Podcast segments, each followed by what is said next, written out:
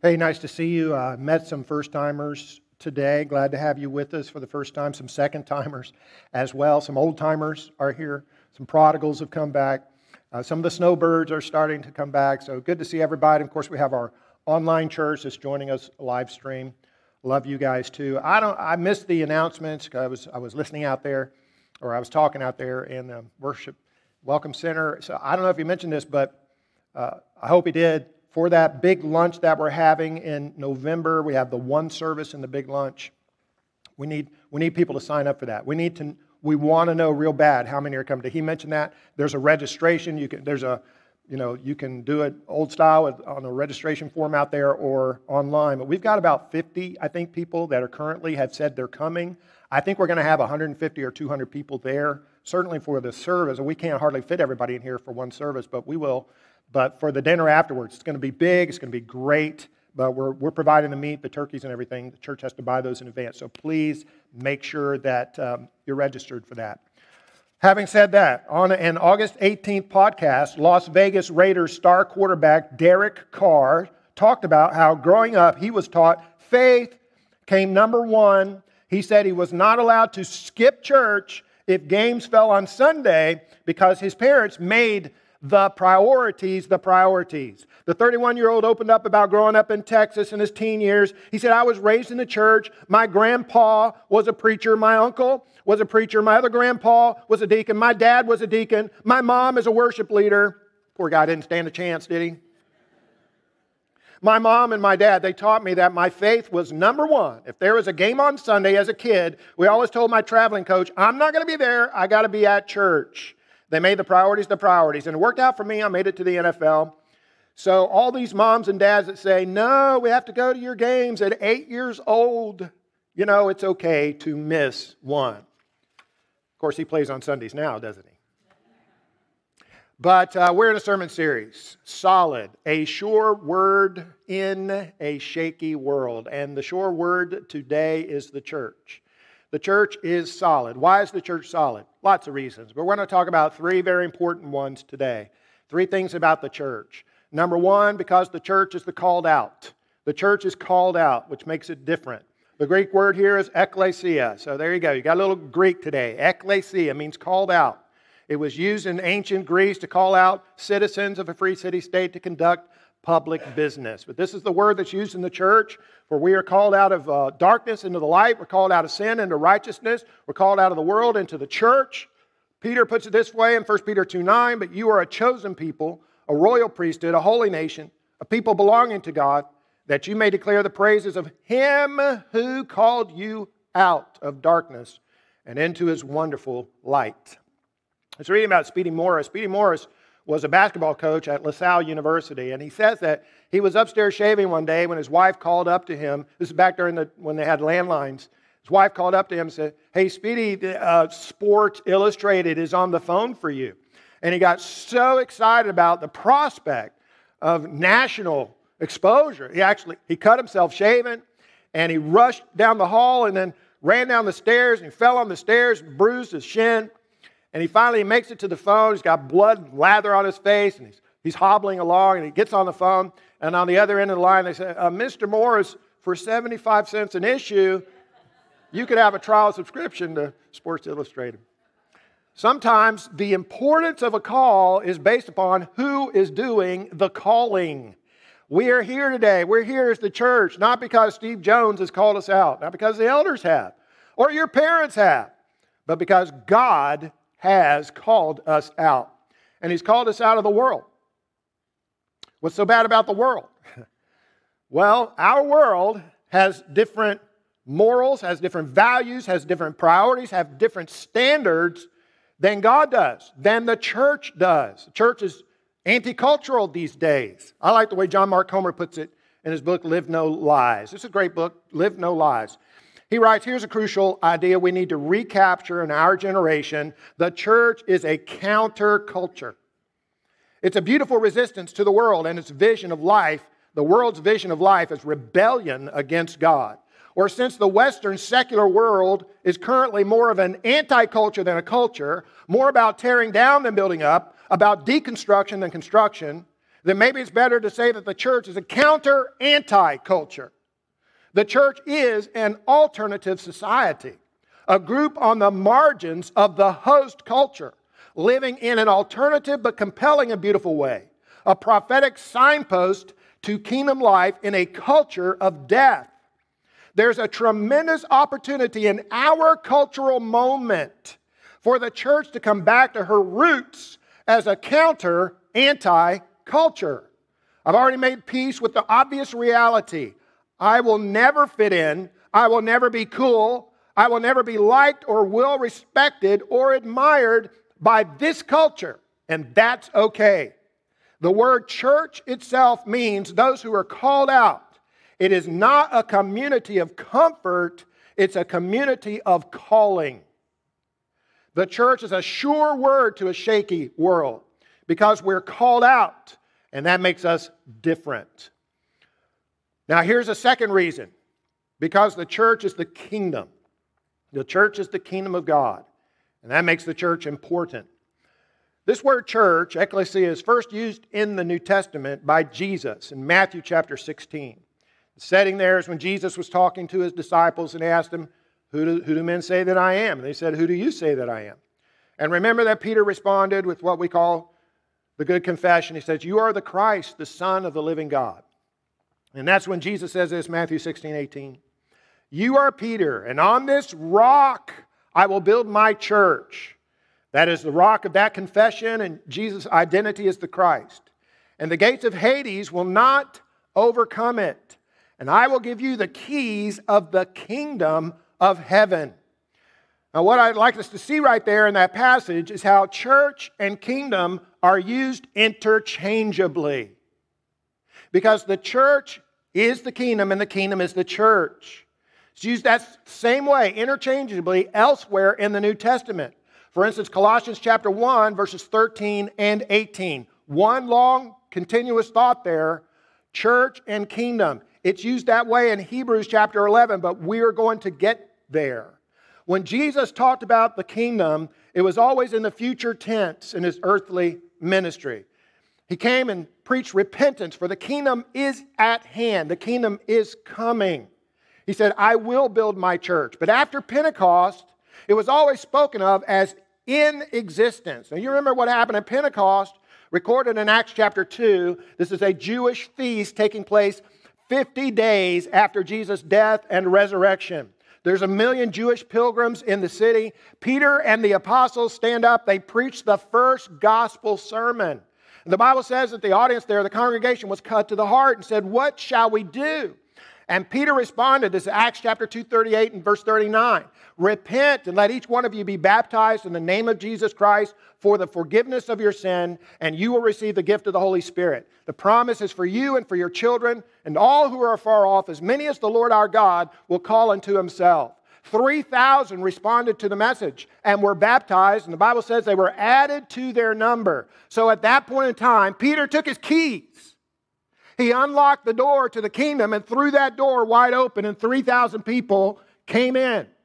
The kingdom, the church, was established. That was the time, and now it exists. And that makes the church important. It's what the prophets were prophesying about.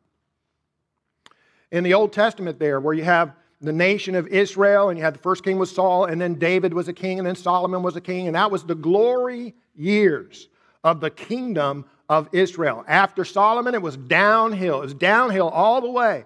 But the prophets kept prophesying throughout the history of Israel there's a descendant of David coming. He's going to be an everlasting king. He's going to sit on David's throne in the restored kingdom.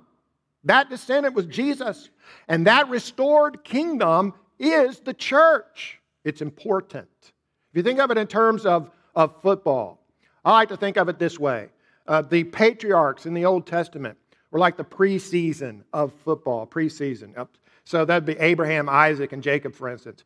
And then during the time of Israel, when God formed Israel into a nation, the 10 plagues and the parting of the Red Sea formed them into a nation, and their history right there, that's like the regular season. And then the, the church, the kingdom ages, the post season. Some of you are really into football. You love football. You got your team your favorite team. When your team is playing, You get the colors. You got the color on your pickup truck. You put the flag out there in front of your house. You wear a certain color that matches your team colors to church when your team is playing or after your team has won. You, you watch the preseason games. You watch the regular season games. You got your favorite player or players.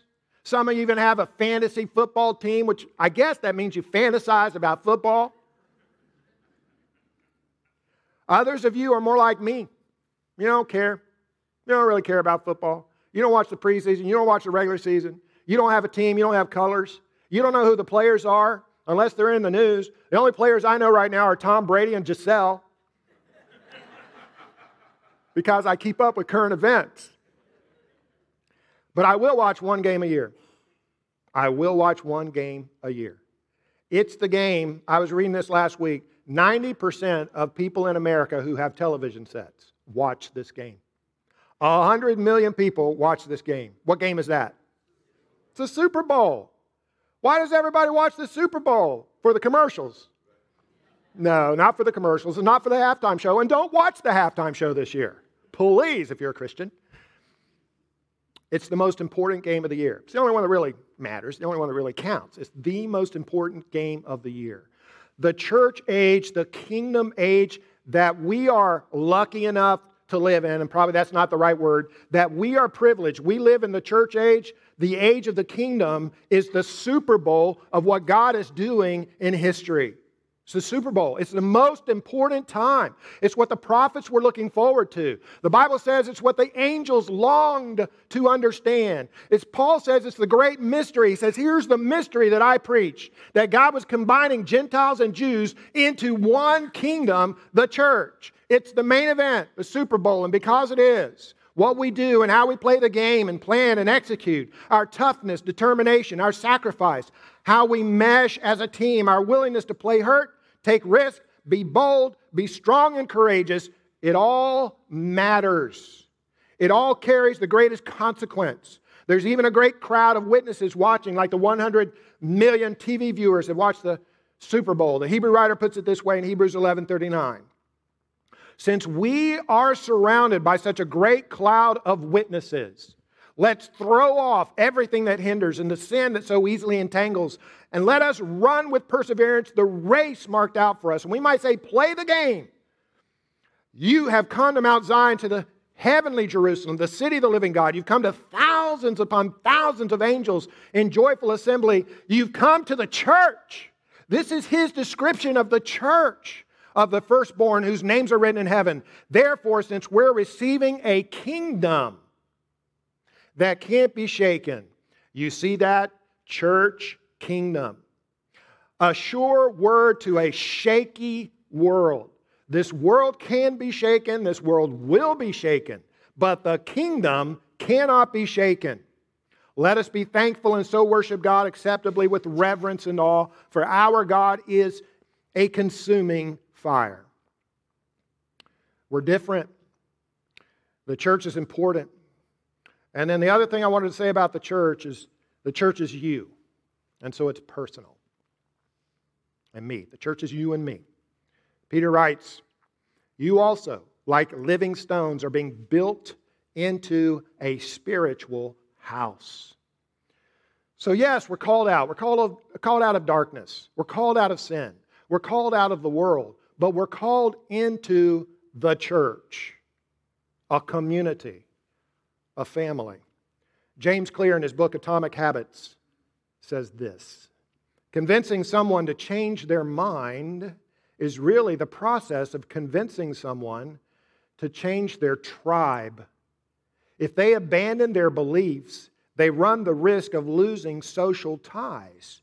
You can't expect someone to change their mind if you take away their community, too. You must give them somewhere to go. Nobody wants their worldview torn apart if loneliness is the outcome. If you have a church family, and most of us do, don't talk of that church as they or them, what they're doing at that church over there. They, them. It's not they, them, it's we, it's us. We have ownership in the church. I haven't told this story in a while, but where Tammy, my wife, goes to, to get her nails done, her manicures and all, a lady that works on her nails knows her. You know, she's been going there for years. And a while back, another lady from our church started going there. And when they were chatting, she mentioned to the same woman that was doing her nails, she mentioned that she goes to Vero Christian Church. And this nail worker said, Oh, oh, Vero Christian Church, I know that church. I do the I do the owner's nails. Well, my wife Tammy is not the owner of this church. I'm not the owner of this church. Of course, Jesus is the owner and he's the king. But she does have ownership in the church. I have ownership, and you have ownership. Our newest member has just as much ownership as a charter member or an elder or a staff member in this church. When we're born again, we become a part of God's church universal. And this word church is used in two senses in the New Testament. It does have a local sense, so you've got the church at Rome and the church in Corinth and the church at Ephesus and the church at Thessalonica and the church at Philippi. Those are localized churches. It's also used in a universal church, the, the church universal. We're all a part of that. That's what the word Catholic means. We're all Catholics in that sense. We're all part of the universal church, but we also must be a part of a local church, a local expression of the church. It's just like when a baby is born. The baby becomes, as soon as the baby's born, he or she is part of the family of man, right? Meaning humankind, mankind. But that child also needs to be, must be in a, a specific, particular family that's going to love him, is going to take care of her, going to meet their needs and cherish them and take the journey of life with them. Again, let me quote John, John Mark Comer in Live No Lies. Now, this is a long quote, so you, you got to work with me here. I can't make the eye contact and all that. But th- th- I think it's worthwhile. I just love the way he says this. So here we go. He writes The great danger is that we will be colonized by the culture. What he means is mentally colonized, culturally colonized. The gravitational pull of the world is hard to resist. Political scientist Joseph Nye coined the language of hard power versus soft power to talk about different types of socio political influence. Hard power is brute force, it eventually sparks a, back, a backlash. Soft power is a different beast. It's the ability to shape the preferences of others and to attract. Hollywood is the epitome of soft power. Hollywood has done more to change Western mores around sex, divorce, adultery, vulgar speech, and consumerism than most anything simply by making movies that are fun to watch. Rod Dreher called the emerging culture of the West a soft totalitarianism. And he wrote, This totalitarianism will not look like the USSR. It's not establishing itself through hard means like armed revolution or gulags. Rather, it exercises control in soft forms.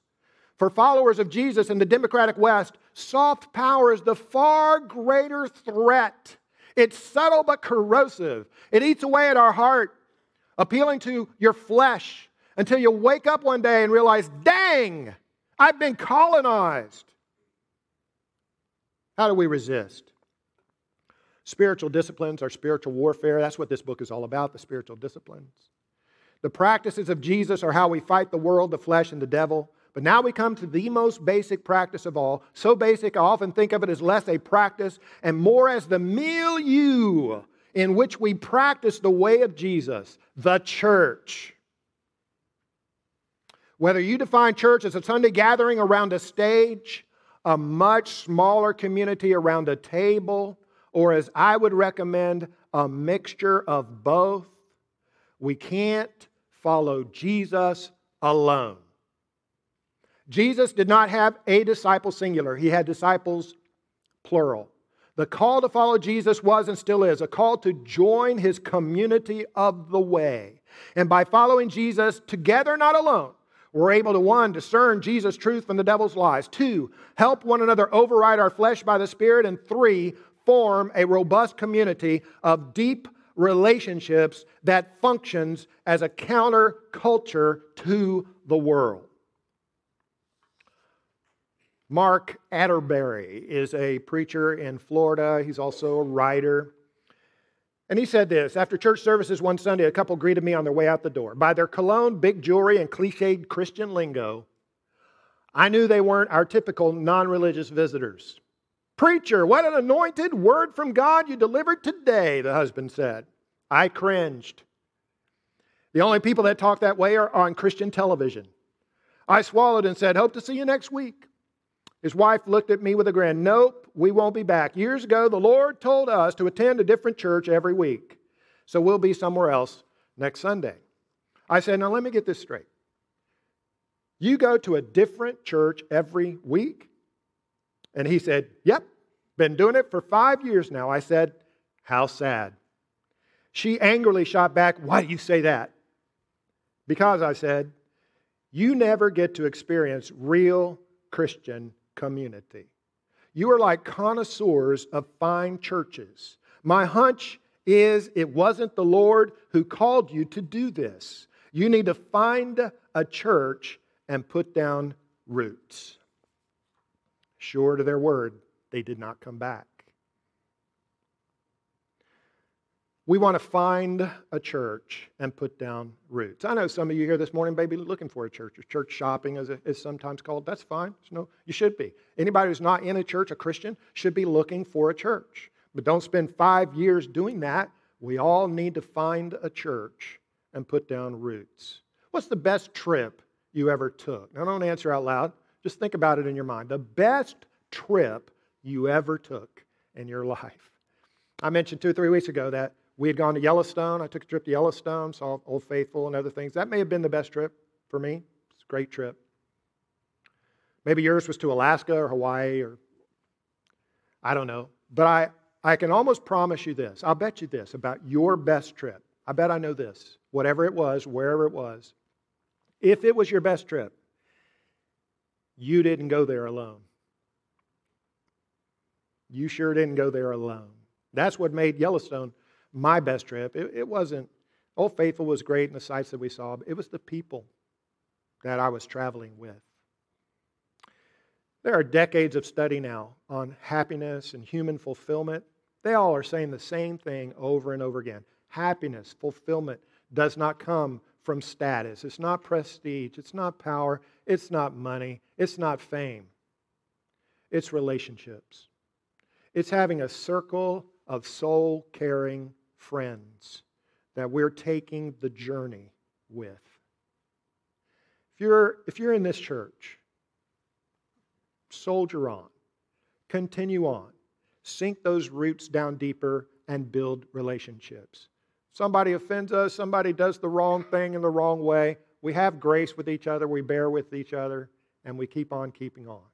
If you're looking for a church, come on and join us. We need you.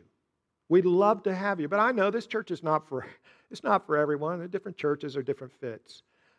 But find a church, put down roots, and build relationships. I believe this to be true for every single one of us. No matter where what stage of life we're in right now, I believe this to be true. Our best day, our very best days, they're not behind us. Our very best days are in front of us in church. Let's pray. Our Father in heaven, we love you and we think now about what you've done for us. You have called us out of the world, out of sin, out of darkness, into righteousness, into the light, and into your church. This is your church, it's your kingdom, it's our family. We thank you for that call. We answer that call. We commit ourselves. We're a member of a body. For most of us, this body. We commit and recommit ourselves to work, to serve, to love, to build, to grow the church. In Jesus' name we pray. Amen.